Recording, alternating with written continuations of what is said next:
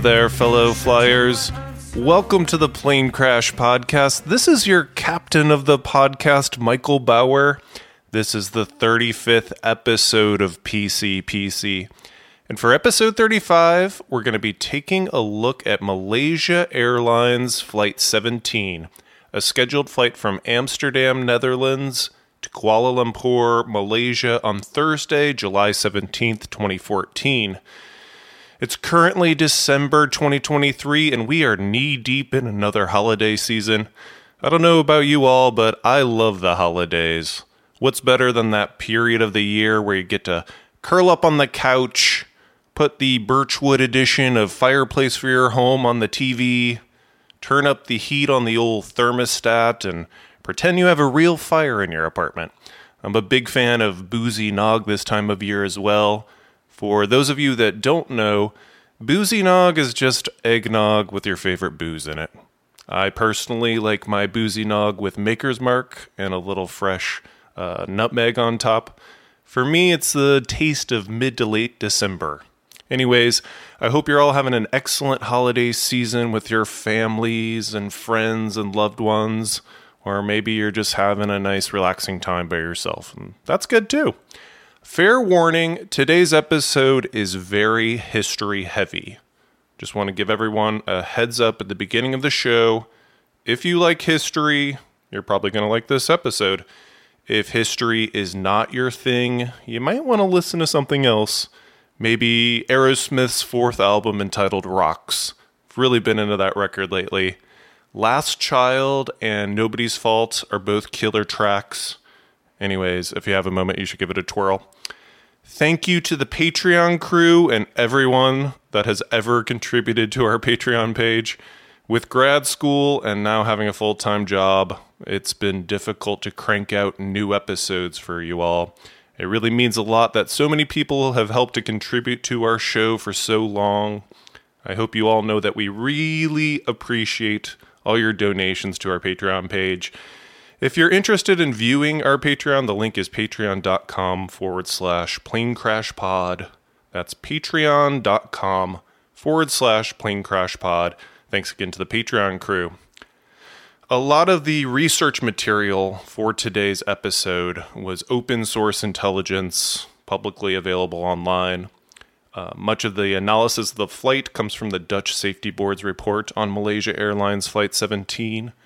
The history section comes from many sources, including a history class taught at Yale University by Professor Timothy Snyder called The Making of Modern Ukraine. If you're interested, all 23 lectures from that course can be viewed on YouTube. Just a few more quick messages and then we'll hop straight into our story. Today's episode of PCPC is brought to you by BetterHelp. BetterHelp is an online therapy provider built for the 21st century world. BetterHelp's mission is to make therapy more affordable and more accessible. And this is an important mission because finding a therapist can be really difficult, especially when options are limited in your area. With BetterHelp, you can find a therapist that fits your schedule and your needs. No more worrying about driving across town getting stuck in traffic and searching for a parking space, you and your therapist can meet from the comfort of your own home. With BetterHelp's trained professionals, you can make sure that you're practicing healthy habits and becoming the best version of yourself that you can possibly be. For more information and to get 10% off your first month, visit betterhelp.com forward slash planecrashpod. That's BetterHelp, H E L P betterhelp.com forward slash plane crash pod. And thanks again to the folks at BetterHelp. We started this podcast a few years ago to confront our anxieties around flying. I didn't fly my first plane until around the age 15, so I've always been a bit of a nervous flyer, gripping the armrests on takeoffs and landings. I reasoned that if I could research and learn more about how aviation incidents of the past helped to shape the safe air travel system of today, that maybe my fears around flying would diminish over time.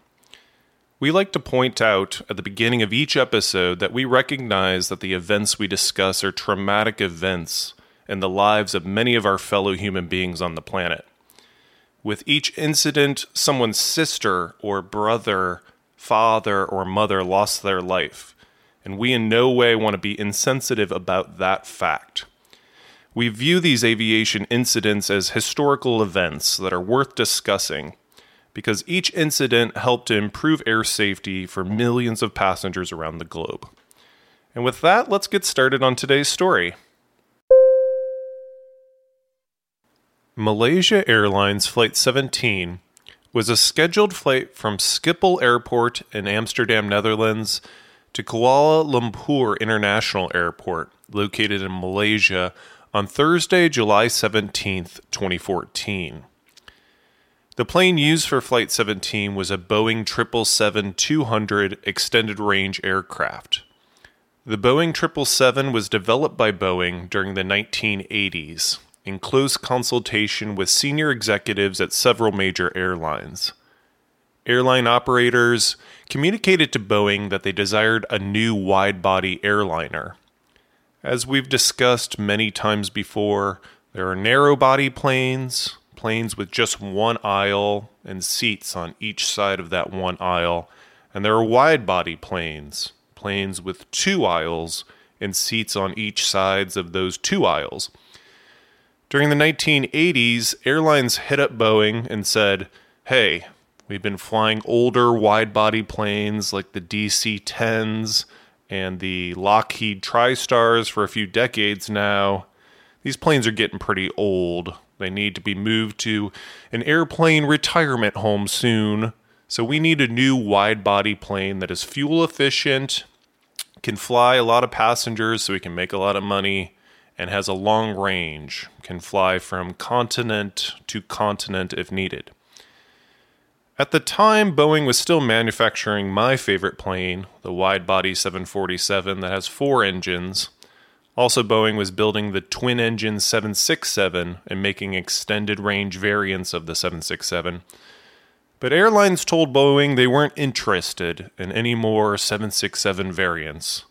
They wanted a new plane a plane with an even wider cabin than the 767. So, over the late 80s and in early 1990, Boeing starts creating designs for a brand new wide body plane. One with a cabin width 45 inches greater than the 767, a wide body aircraft powered by only two engines that accommodates up to 325 passengers and is even more cost efficient than the Airbus A330. In the early fall of 1990, Boeing announces that their new plane will be called the Boeing 777. Airline executives across the world see the designs for this new wide body plane and they're all very impressed. United Airlines puts in the first order for 34 777s in mid October 1990. The first 777 was delivered to United four and a half years later, in mid May 1995 as of 2023, just over 1,700 777s have been delivered to customers across the world, and 2,149 orders for 777 have been placed. The plane used for our flight today, Flight 17, was the 84th 777 built out of Boeing's Everett, Washington facility. The plane was delivered to Malaysia Airlines in July 1997 and was configured to have 33 seats in business class and 247 seats in the economy section. As of July 17, 2014, the plane had 76,322 flight hours and had gone through 11,434 flight cycles in its first 17 years with Malaysia Airlines. The plane had a few minor open deferred issues, Apparently, two of the overhead bins were having issues at the time, and it was noted in the report. Due to the long nature of the flight from Amsterdam all the way to Kuala Lumpur, Flight 17 had two captains and two first officers for a total flight crew of four. Captain Wan Amran Wan Hussein was 49 years old, Captain Hussein had been a pilot with Malaysia Airlines for the previous 25 years. He had a wife and two young boys. At the time of the flight, Captain Hussein had 13,239 flight hours and almost 8,000 hours on the 777. His first officer was First Officer Ahmed Hakimi Hanapi. First Officer Hanapi was 29 years old at the time. He was married and had a young eight month old son.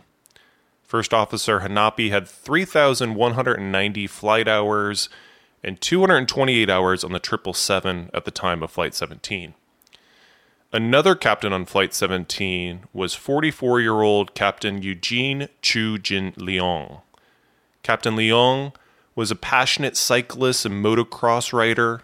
He had two young boys home in Malaysia, and at the time of Flight 17, Captain Leong had 12,385 flight hours with over 7,300 hours flying 777s.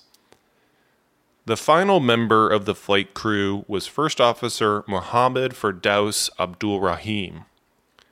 First Officer Rahim was 26 years old at the time of the flight. He had 4,058 flight hours and almost 300 hours flying 777s. First Officer Rahim was the youngest of five siblings and was the first officer during takeoff for Flight 17. There were 283 passengers on board Flight 17.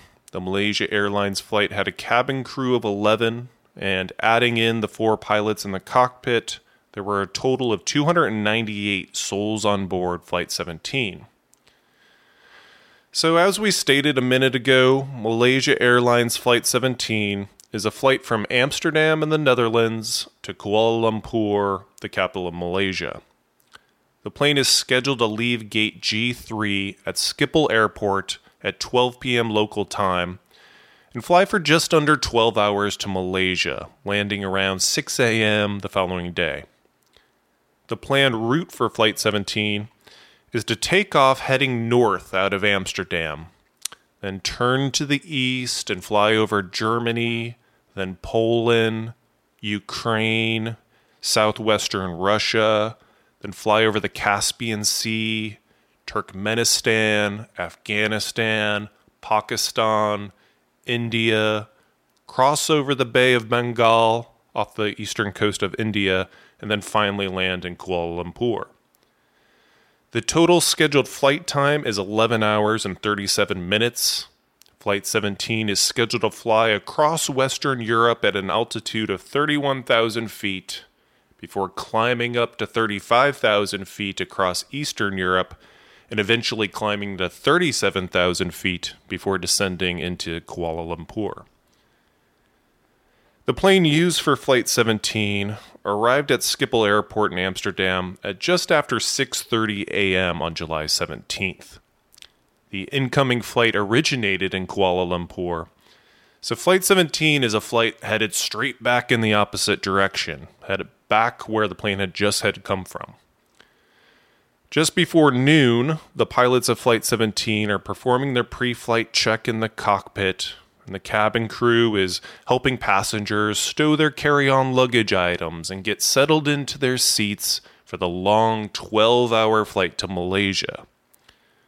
There's a 13 minute delay before Flight 17 can push off from Gate G3 because the flight is overbooked. And there are a few late arriving passengers from connecting flights. Again, the total souls on board for Flight 17 is 298, 80 of which are passengers under the age of 18. And There's over 20 different family groups on the plane. After the 13 minute delay at 12:13 p.m. local time, Flight 17 finally pushes back from gate G3 and spends the next 18 minutes navigating its way across the tarmac to the top of runway 36 center at Schiphol Airport. The pilots of Flight 17 receive their takeoff clearance from the tower at Schiphol, and at 12:31 p.m. on July 17, 2014, the two Rolls Royce engines on the 777 spool up, and Malaysia Airlines Flight 17 blasts down runway 36 at Schiphol before lifting off into the Dutch sky and heading towards the north along its scheduled flight path to Kuala Lumpur. 15 minutes into the flight, the Boeing 777 crosses into German airspace and passes through 23,000 feet on its way to its planned cruising altitude of 31,000. Eight minutes later, Flight 17 reaches its cruising altitude of 31,000 feet as the plane is flying in the skies just to the northeast of the city of Dortmund, Germany. The plane continues on eastward at a rate of around 550 miles per hour before crossing the German Polish border at about 51 minutes into the flight. At 1:51 p.m. Central Europe time, 1 hour and 20 minutes into the flight, Flight 17 passes just to the south of Warsaw, Poland, and climbs another 2,000 feet in the sky up to 33,000 feet. Now, during these long 12 hour flights, it's commonplace to have two meals one towards the beginning of the trip and one close to the end. As passengers are enjoying their first meal or just having a drink at about 90 minutes into Flight 17, the 777 crosses into Ukrainian airspace at 33,000 feet, headed towards the southeast, towards its destination of Kuala Lumpur. Now, before we continue with Flight 17 any further, I think it's important for us to take a step back and examine the situation on the ground in Ukraine around July 2014. What is the nation of Ukraine? How did it come into existence? What are the conditions like on the ground, 33,000 feet below, that Flight 17 is about to fly over? To fully understand the situation on the ground, I think it's necessary for us to take a long look at the history of Ukraine so that we can gain a more thorough understanding of why the region was in the position it was during July of 2014. I think the best starting place for our journey into the past is around the creation of Kievan Rus. What was Kievan Rus? Kievan Rus was basically the first organized state that was recognized by other countries to exist on the territory that would later come to be the countries of Ukraine, Belarus, and Russia, Western Russia. Kievan Rus came into existence in the late 9th century. Prior to the formation of Kievan Rus during the 8th century, much of Eastern Europe was populated by different groups of pagan tribes. This region was covered with little pockets of tribes, and there was no organized state or country at that point in time. Just to get a little perspective on Europe as a whole during the 8th century and the power dynamic that existed at the time, there were the Franks in Western Europe that ruled over much of what today is France, Germany, Austria, and northern Italy. The Franks were starting to wander eastward and expand their reach and try to convert pagans to their version of Christianity, Western Christianity. On the other side of the continent, in southeastern Europe, in the area that we today know as Turkey and Greece, were the Byzantines. And just like the Franks, the Byzantines were starting to branch out from their home base or region as well and convert people to their version of Christianity, Eastern Christianity. So those are the two forces uh, changing Europe in the 8th century. The Franks have their headquarters in Western Europe and they're spreading out, converting pagans to Western Christianity. And the Byzantines are in southeastern Europe and they're branching out as well, moving upwards into the north, spreading Eastern Christianity. A third force acting on Europe at this moment in time were the Vikings. The Vikings were in northern Europe, specifically in Scandinavia. And just like the Franks and like the Byzantines, the Vikings started branching out from their main region to explore for trade routes. The Vikings had boats, and they were hell bent on finding a water route to southeastern Europe so they could engage in trade in the city of Constantinople, a city which is today known as Istanbul. During the 8th century, one of the big ways of earning money was to enter foreign territory, capture pagans, transport them to cities like Constantinople, and sell the pagans as slaves. And this is precisely what the Vikings did. They traveled down different rivers in Eastern Europe, met strangers, captured them, and sold them into slavery. So the Vikings familiarized themselves with many of Eastern Europe's rivers, and many of them didn't lead all the way into the south as they had hoped. But eventually they came across a river called the Dnieper. And the Dnieper took them all the way to the Promised Land and helped the Vikings efficiently travel the long distance from the Baltic Sea in northern Europe all the way to the Black Sea in southern Europe and gain access to Constantinople. The Vikings also discovered there was a nice stopping point on the river, a midpoint between Scandinavia and Constantinople. And this stopping point along the Dnieper was called the village of Kiev. A group called the Khazars were a settled people around Kiev. The Vikings, who were also called the Rus, Rus means men who row, decided we should settle in Kiev and blend in with the Khazars. And Kiev really developed into an important town, a great pit stop along the long waterway journey between Scandinavia and Constantinople. Now, back to the slavery issue. People across Central and Eastern Europe quickly discovered that getting captured and sold off into slavery wasn't exactly a great outcome for them in life. Turns out that no one likes being sold off as a slave. But lucky for them, they discovered a loophole in the old early European slave trade system. And the loophole was this you weren't allowed to be captured and sold off as a slave if you were a Christian. So suddenly, people in the pagan tribes of Central and Eastern Europe were highly motivated to embrace Christianity and fend off the possibility of being kidnapped and enslaved. So, in the late 9th century and 10th century, there's an explosion of the formation of states across Europe. Forming a state basically means converting to Christianity at this moment in history. The Franks are spreading their Western Christianity, the Byzantines are spreading their Eastern Christianity. You basically just need to pick one, and voila, you're no longer threatened of being conquered and becoming a slave. Around this time, Norway becomes a state, Poland becomes a state, and for the region of our focus today, around the year 880, the state of Kievan Rus comes into existence. So, this is the starting point in our story about how this region of Eastern Europe developed and eventually the country of Ukraine came into existence. Kievan Rus is the first organized and recognized state in this region and Kievan Rus would continue to exist from the year 880 all the way up to the year 1240. One of the more notable historical figures that came out of this Kievan Rus period was Vladimir the Great. Vladimir the Great ruled Kievan Rus from the year 980 to 1015.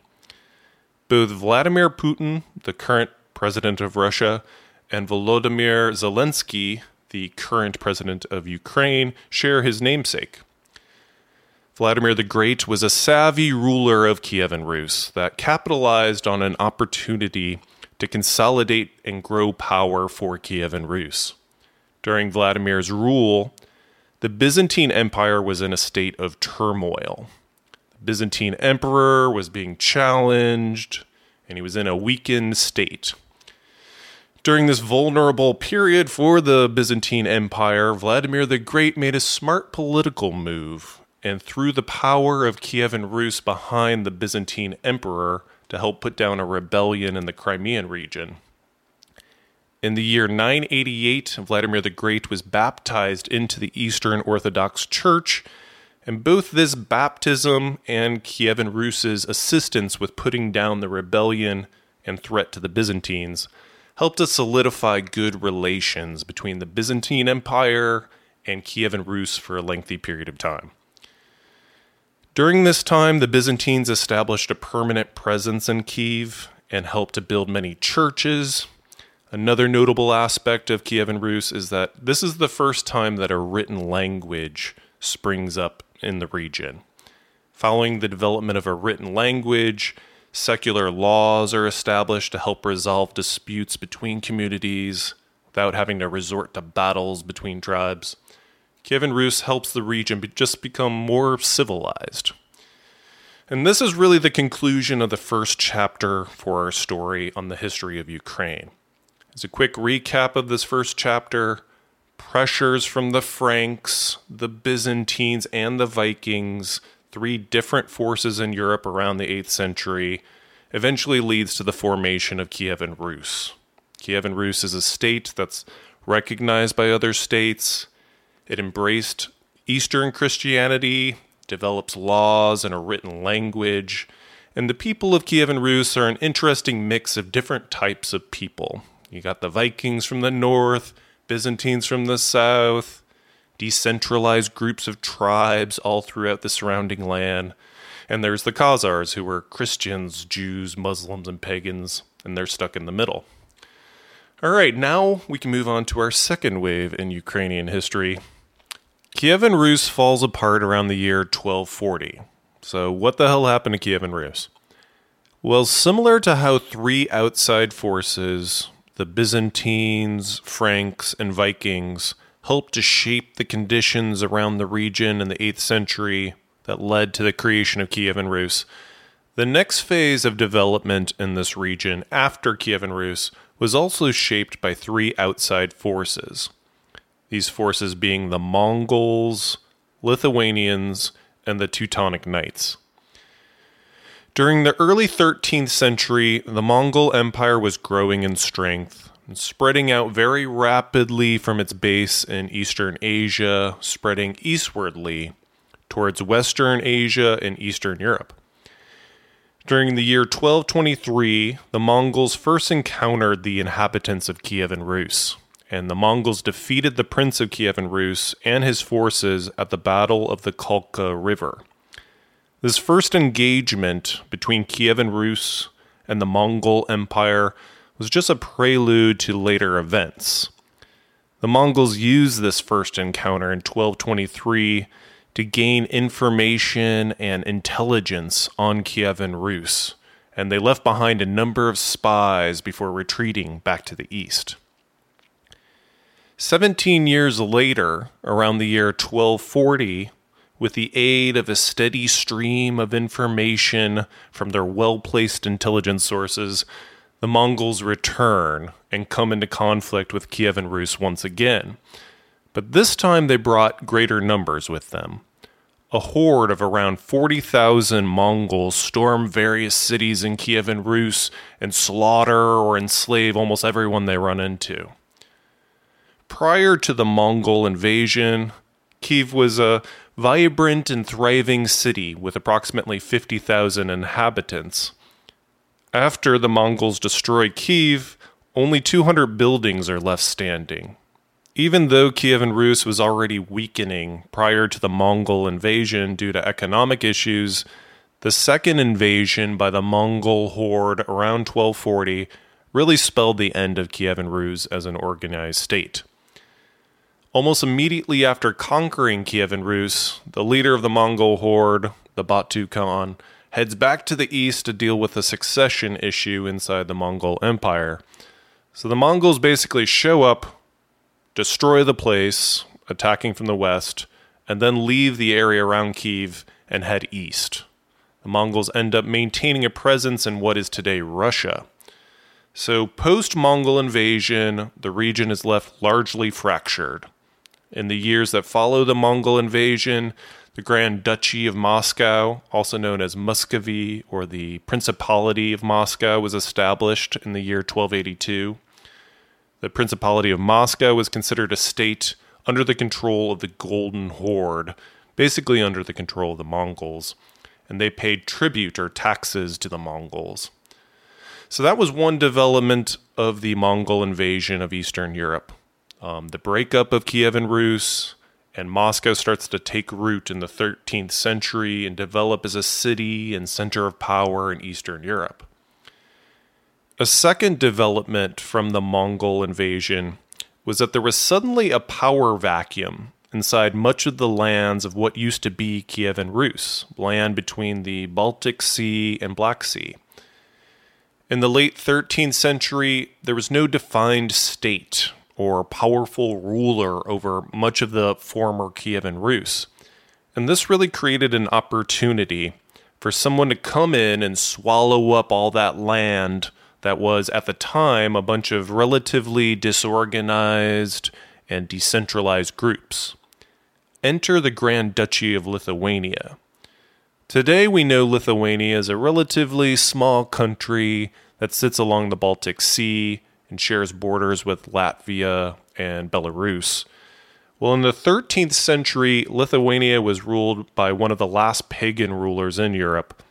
The Teutonic Knights were roaming around the Baltics, these Christian crusaders trying to force pagans to convert to their, you know, preferred brand of Christianity. And feeling the heat from the threat of attack by the Teutonic Knights, Lithuania decides to spread to the south and to the east, and Lithuania just swallows up all that land and resources that much of which used to be Kievan Rus. During the late 13th century and throughout the 14th century, Lithuania expands dramatically. It takes over Kiev in the year 1323. Lithuania annexes land by telling the ruling families of the former lands of Kievan Rus that they just want to marry into their families and collect some taxes from people. And the princes that ruled over these different small regions agreed to these conditions. By the year 1430, Lithuania has taken over a massive chunk of what is today Ukraine. Lithuania continues to spread to the south all the way to just north of Crimea. So, just to do another recap again, I know it's a lot of info. In phase one, three European forces, the Byzantines, the Franks, and the Vikings, provoked changes in Eastern Europe that led to the formation of Kievan Rus. And then in phase two, three more outside forces, the Mongols, Teutonic Knights, and Lithuanians, further shape the re- region, and Lithuania takes over much of the land that we know today as Ukraine. Another huge player in shaping the history of Ukraine is a country we haven't talked too much about just yet Poland. In contrast to Kievan Rus, Poland chose Western Christianity during that period of time where states were quickly forming in the 9th, 10th, and 11th century the region of Galicia, which today is an area in western Ukraine and southeastern Poland, developed for a long period of time under Polish rule. Galicia influenced future Ukrainian politics and language. Through a succession crisis in Lithuania, Poland and Lithuania developed close ties throughout the 14th century before officially joining together to form the Polish Lithuania Commonwealth in 1569 through an agreement known as the Union of Lublin. Once Poland and Lithuania join to form one state, it becomes one of the largest and most populous countries in all of Europe. So we started out with a region full of disconnected pagan tribes. Then we had the formation of Kievan Rus. Then the Mongols show up, attack, and fractured Kievan Rus. Lithuania moved into those lands of decentralized rule and took over. And finally, we went through Lithuania and Poland, forming the Polish Lithuanian Commonwealth in 1569. Another major party that is very important to the historical development of the country of Ukraine are the Cossacks. The Cossacks are a large group of peasants that refuse to serve as serfs or be enslaved to a ruling power. They exist in southern lands between Crimea and Kiev during the 16th century, and their independence is very important to them. They don't want to be ruled or controlled by anyone. They're very strongly identified by their desire for self determination. They don't want to live as a subject to either a king of Poland or the Tsar of Russia the Cossacks are a free people that have learned how to exist outside of any defined state or country. They raid surrounding territories for food and resources, and often change their allegiances depending on the situation that's presented to them. One last group we should mention during this time period are the Crimean Tatars. Many of the countries and regions we've discussed today have been populated by pretty diverse populations. Kievan Rus had Khazars, Byzantines, Vikings, Jews, Christians, Muslims, and pagans. You know, a really interesting mix of people living alongside one another in one country. But when it comes to the Crimean Khanate, it was basically 100% Tatars. The Crimean Khanate was a part of the Golden Horde along with the Principality of Moscow and are direct successors of Genghis Khan. So now we know a few of the players shaping the region in the 16th, 17th, and 18th centuries. Kievan Rus broke apart during the 13th century, and those lands developed in many different directions. Some of it developed into Moscow Rus, some of it turned into Lithuanian Rus, some of it turned into Polish Rus, and each territory and people developed its culture, customs, and religion. During this period of time, Lithuania is expanding its territory to the south and forming a union with Poland. Moscow is also spreading its influence and territory dramatically as well, expanding deep into the east and to the south. Now, something we should talk about that is still occurring today is Moscow's desire to gain access to either the Black Sea in the south or the Baltic Sea in the north so the Russians could develop a navy and establish a naval port. Most of the world empires prior to the Russian Empire grew their influence to a degree from their ability to traverse the seas, either establishing strong economic trading opportunities via sea routes or being able to militarily dominate distant lands through a navy. The British Empire, Spanish Empire, French colonial empire, they all grew their influence by having access to the sea and building ships. In the 16th century, Russia was relatively landlocked. To the south, the Cossacks and the Crimean Tatars, they were in the area we call southern Ukraine and Crimea today. Essentially, the Cossacks and Crimean Tatars blocked the direct route from Moscow to the Black Sea. In the north and the Baltic region, where the countries we know today as Latvia or Estonia are, was at the time a region known as Livonia. Russia had its eye on trying to gain access to the Baltic Sea through Livonia, but they were blocked from that sea route as well. During the 16th century, Ivan the Terrible, the first Tsar of Russia, started the Livonian Wars, where Russia invaded and tried to take over land in the Baltics. The war didn't go well for Ivan, Russia eventually lost. But this story just goes to underscore that even 500 years ago, Russia was obsessed with gaining territory that wasn't theirs in an attempt to gain access to the sea and enjoy the economic and military benefits of having access to an ocean.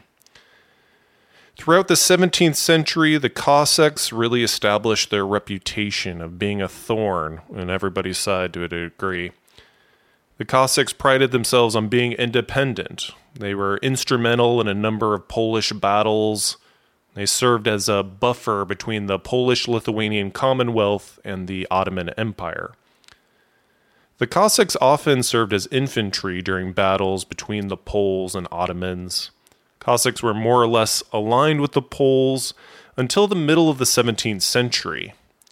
The Cossacks' leader, Khmelnytsky, was a nobleman that had a legal issue that he pleaded with Polish leaders to address. The Poles refused to treat the Cossacks as equals and wouldn't allow Khmelnytsky to bring his issue inside the Polish courts. This second class treatment led to the Khmelnytsky uprising in 1648, which was in many ways a Ukrainian civil war. It was basically a war between Cossack peasants and the Polish Ukrainian nobles. Due to the uprising and the refusal of the Poles to recognize the rights of Cossacks, the Cossacks switched their allegiance over to Russia through the Treaty of Pereyaslav in 1654. The Cossacks swore allegiance to the Tsar of Russia, and Russia, in return, offered the Cossacks protection and a degree of autonomy over their own affairs. In the years ahead, Russia would use the Cossacks to put down threats from the Crimean Tatars. There was always a feeling of unease in Russian leaders towards the Cossacks. Russian leaders knew the Cossacks were independently minded, and at any moment, the Cossacks could change their mind about their allegiance with Russia. And this would threaten Russian access to the Black Sea and jeopardize Russians' dream of having a dominant navy. So, though the Cossacks and Russians enjoyed good relations in the mid 17th century, Russians always looked upon the Cossacks with suspicion and a bit of an attitude like, we'll give you your freedom, but not that much freedom. We want to keep you happy and give you some freedom, but we also want to dominate you and keep you on a leash. In 1667, after 13 years of war between the Polish Lithuanian Commonwealth and Russia, the two sides signed a truce and divided modern day Ukraine along the Dnieper River. Russia gained control of the territory to the east of the Dnieper, while the Poles controlled the area to the west. From 1667 to 1700, the Cossacks are still around, desiring their independence but still living under Russian control.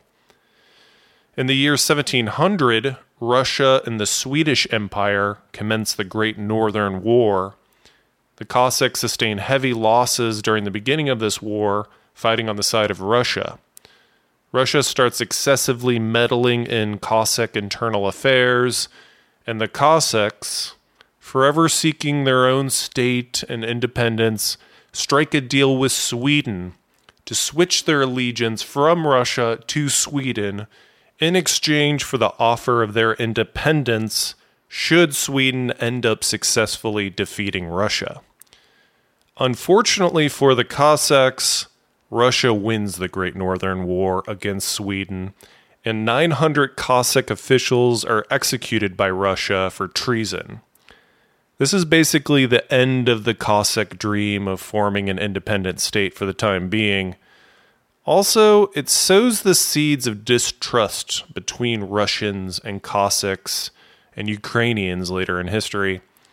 At a pivotal moment, the Cossacks gambled, exercised their independence, and went against Russia and lost. The Russians, in many ways, never forgot about that. So now we're caught up to about around the early 18th century. We just blasted through 1,000 years of Eastern European history. First, we touched upon phase one with the formation of Kievan Rus, then moved on to phase two with the Lithuania Polish Commonwealth, the Cossacks, and the rise of Moscow. Now, phase three is really about the dominance of the Russian Empire. This is the story of the one. As head of maintenance at a concert hall, he knows the show must always go on. That's why he works behind the scenes, ensuring every light is working, the HVAC is humming, and his facility shines. With Grainger's supplies and solutions for every challenge he faces, plus 24 7 customer support, his venue never misses a beat. Call clickgrainger.com or just stop by. Grainger for the ones who get it done. Throughout the late 18th century, after losing several wars and experiencing continued economic decline, the Polish Lithuanian Commonwealth finally fell apart completely, and its lands were split up between Austria, Prussia, and the Russian Empire. Known as the partitioning of Poland, the Russian Empire took over a large chunk of what is today modern Belarus and modern Ukraine through a series of three partitions in 1772, 1792, and 1795. So, by the beginning of the 19th century, the Russian Empire has control of almost all of Ukraine, except for a chunk of what is today Western Ukraine. Another important event in the 18th century for the Russian Empire is the annexing of Crimea in 1783 from the Ottoman Empire. So the Russian Empire, which initially spread into and dominated Eastern Asia and swallowed up a lot of land to the south, finally in the 18th century moves west Russian Empire takes over a lot of land that used to belong to the Polish Lithuania Commonwealth, land that today we refer to as Ukraine, Belarus, and Latvia. Now, along with this takeover of new lands come new problems that the Russian Empire is going to have to wrestle with. As we mentioned earlier, the Cossacks switched from being loyal to Russia to aligning themselves with Sweden in the late 17th century. This switch of allegiance is still lodged in the minds of Russian rulers. In the 9th century, suddenly the Russian Empire has control of new lands with a lot of people from different cultures, and there's a bit of uncertainty about the threat that these people are going to pose to the Russian Empire. During the 19th century, there was a long period of Russification. Russia puts bans into place bans that forbid using the Ukrainian language. Printing or importing books written in Ukrainian was not allowed. Plays where Ukrainian was spoken were banned, and lectures in schools using the Ukrainian language were also against the law. Many of the names of towns and regions are changed during this period as well. Russia replaces the names of towns in Crimea and Ukraine with more Greek sounding names to try and stamp out the history of the Cossacks and Crimean Tatars. Russia's rulers would prefer a different narrative that Russia is connected to the classical world and make everyone just forget that the Cossacks or Ukrainians or Crimean Tatars ever existed. In addition to changing the culture by controlling language, Russia also imports many Russians into Ukraine during the 19th century. The Donbass region in what is today eastern Ukraine is very rich in coal and has large natural gas deposits. This region provided 70% of the coal needed to the Russian Empire at the time. During the mid 19th century, there's an explosion of industrialization in the Donbass region, and many Russians moved to the region to work in the factories.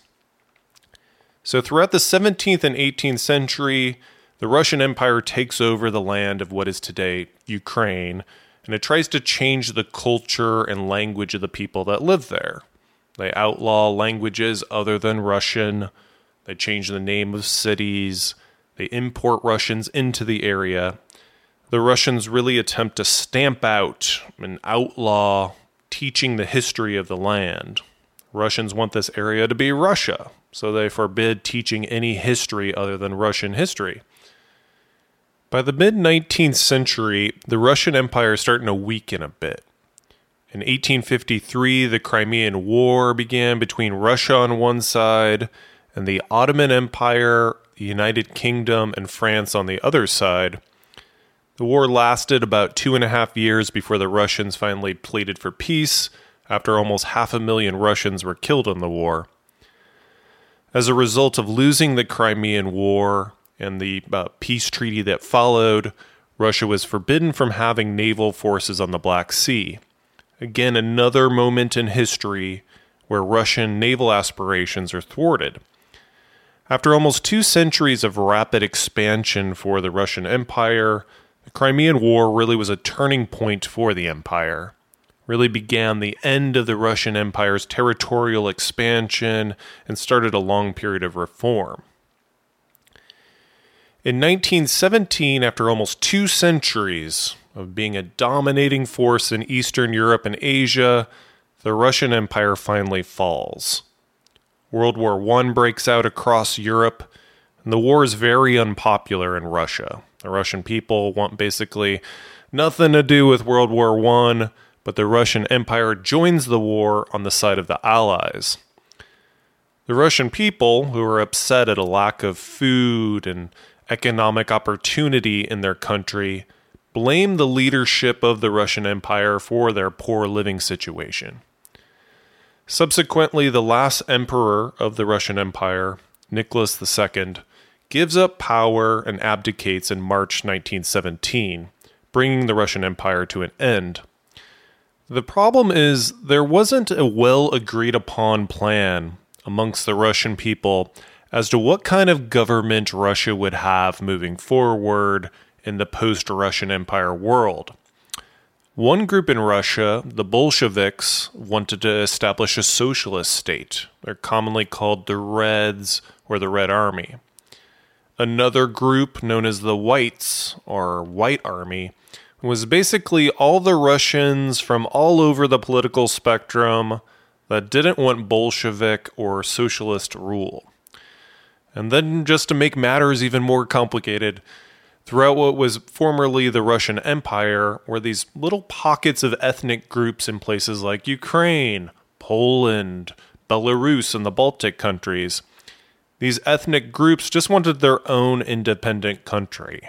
They didn't want to be ruled by either the Reds or the Whites or some other distant leader that wasn't part of their group.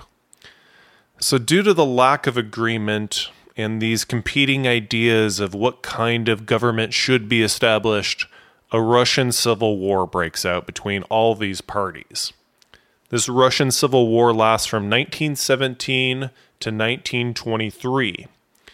And for a brief moment between 1917 and 1921, while all the chaos of World War I and the Russian Civil War is taking place, Ukraine declares its independence and becomes its own country. During World War I, while the Germans were not having a lot of success on the western front of the battle in France, they did pretty well on the eastern front. The Russian Empire is in chaos, and the people in the Russian Empire are fractured, and there's a lot of infighting.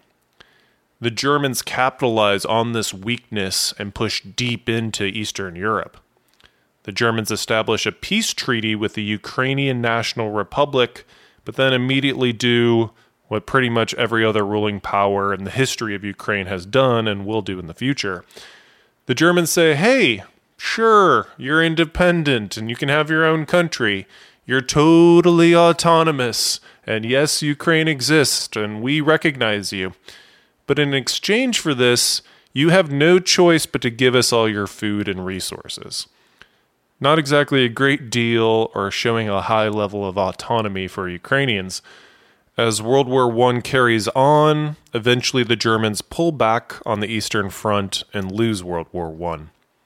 The Bolsheviks win the Russian Civil War and drive the Poles out of Ukraine.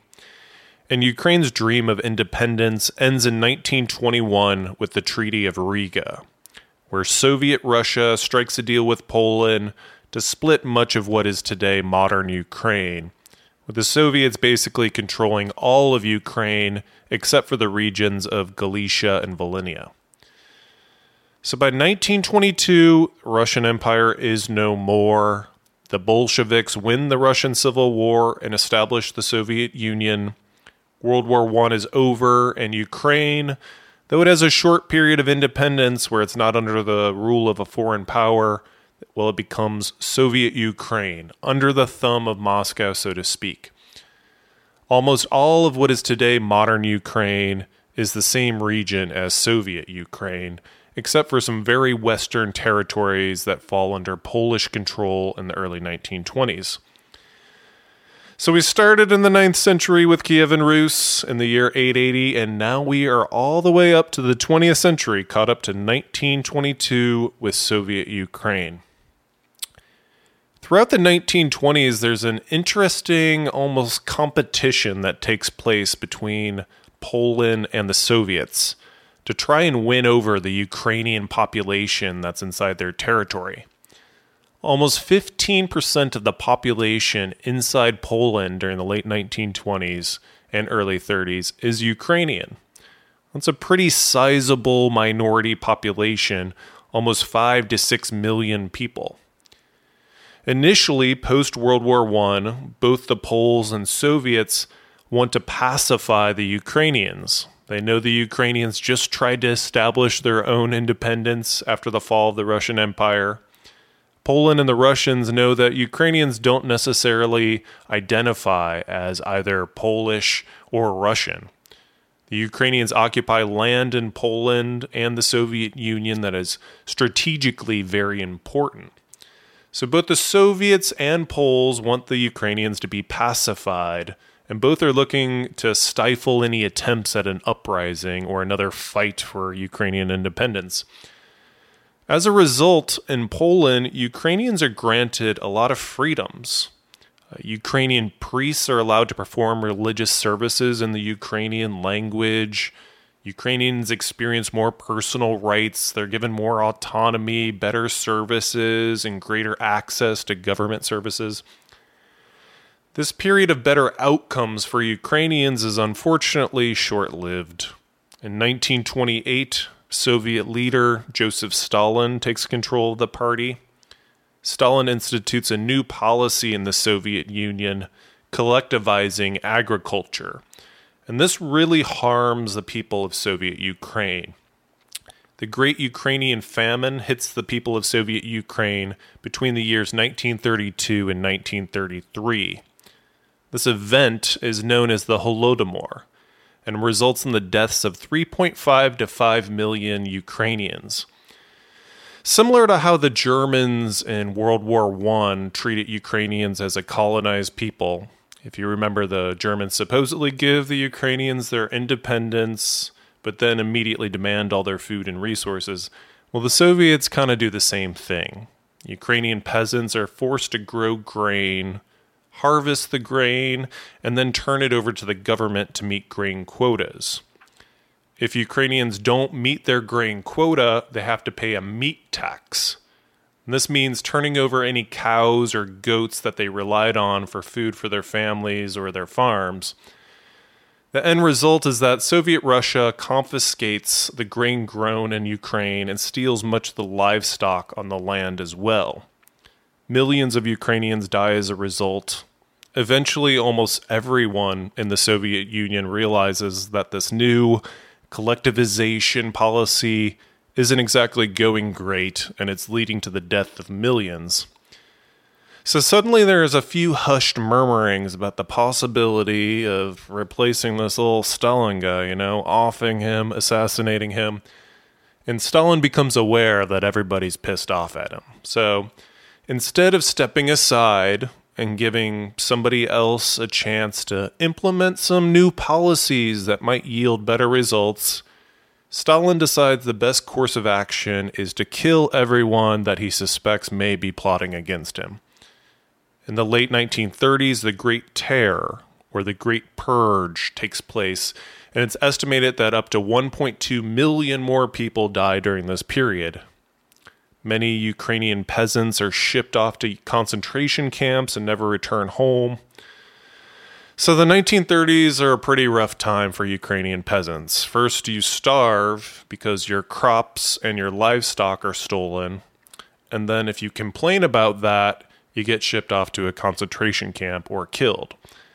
And this is another pattern that you'll see occur in this region throughout time when bad policies are put into place and people start to speak up and express their dissatisfaction about the state of their life and country, the leaders in charge don't take heed and change policies to make life better. They just kill a bunch of people and hope that those left living are afraid and don't speak up and ask for more rights or express dissent anymore. As the 1930s come to an end, by 1939, Hitler has been ruling over Germany for the past six years. In August of 39, the Soviets and the Nazis strike a deal to split up Central Europe and Eastern Europe between the two powers. This alliance between the Russians and the Nazis was known as the Molotov Ribbentrop Pact. This agreement was a non aggression pact and land agreement where the Soviet Union took over Estonia, Latvia, Lithuania, and eastern Poland, and the Nazis took over western and central Poland and a part of Czechoslovakia. As a consequence of this agreement between the Russians and the Nazis, Soviet Ukraine expands its border to the west, basically to the western border that Ukraine has today. All the Ukrainians that were in Poland that had been enjoying those increased freedoms during the 1920s and 30s while living under Polish rule, developing and participating in political parties, teaching or performing religious services in the Ukrainian language, publishing Ukrainian newspapers. Well, all these freedoms go away once the Soviets take over these Polish lands. Almost two years after this alliance between the Soviets and the Nazis, and much to the surprise of Soviet leader Stalin, on June 22, 1941, the Nazis shocked the Russians by invading the Soviet Union. Sensing a moment of chaos and change, Ukrainian nationalists rise up and they view this as another opportunity to declare independence. If you remember during World War I, the Germans invaded Eastern Europe and the Ukrainians declared their independence in response.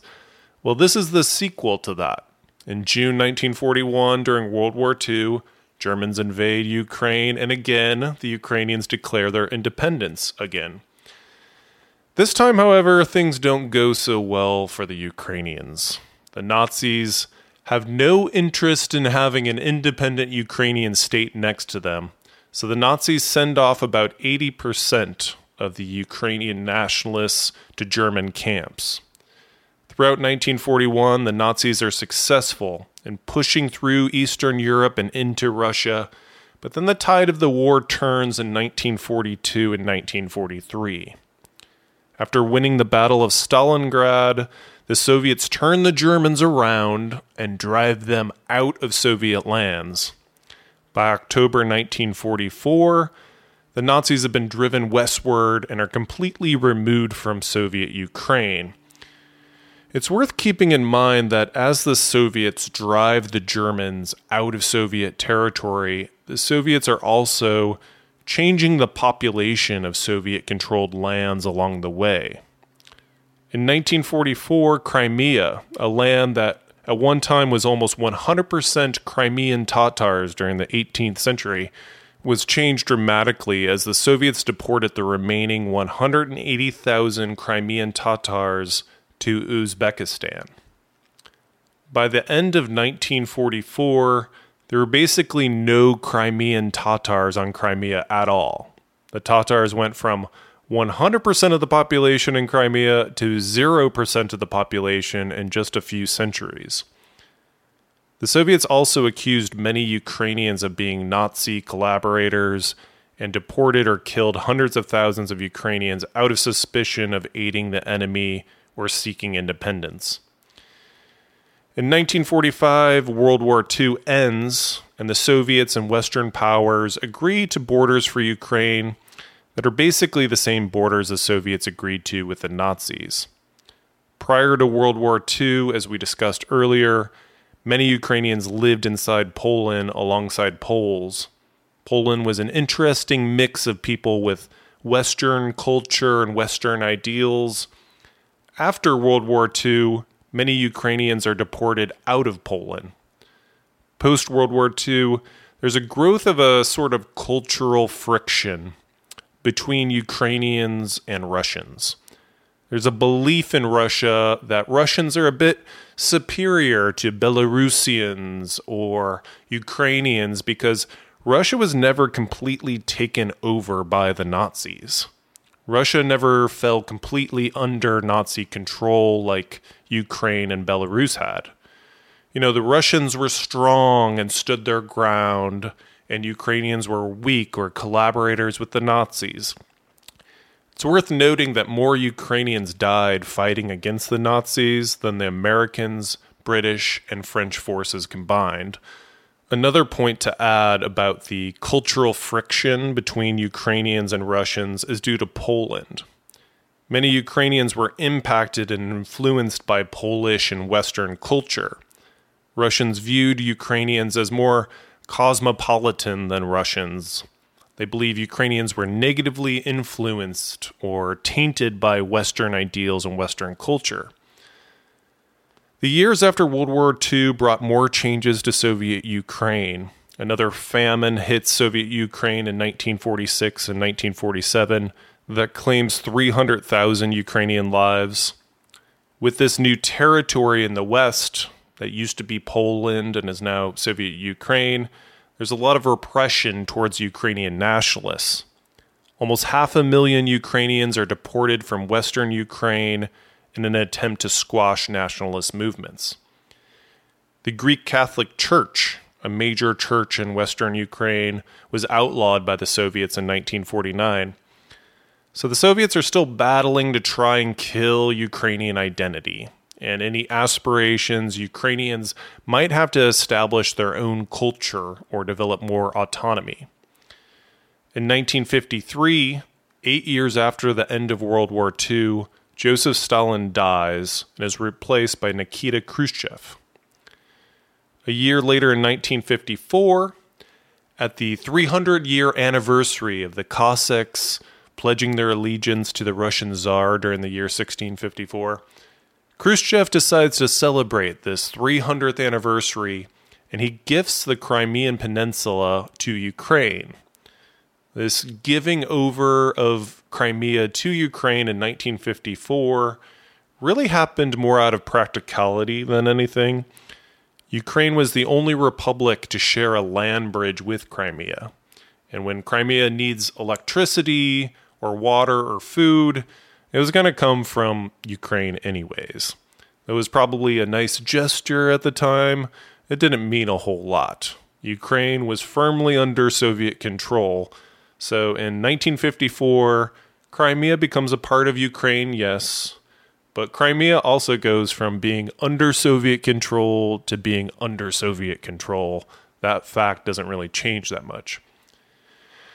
Throughout the rest of the 1950s and 60s and 70s, Ukraine stays solidly under Soviet control.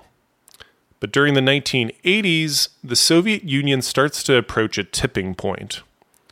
Throughout the 80s, the Soviet Union continually weakens due to economic woes, rising inflation, there's a scarcity of goods, too much focus on defense spending and weapons development in an unsuccessful war in Afghanistan. In April 1986, the Chernobyl nuclear disaster inside Ukraine really weakened the Soviet Union to a point of no return because the people living inside the USSR completely lost their confidence in their leaders. Soviet leaders appeared weak, corrupt, and inept to many of the people living inside the Soviet Union.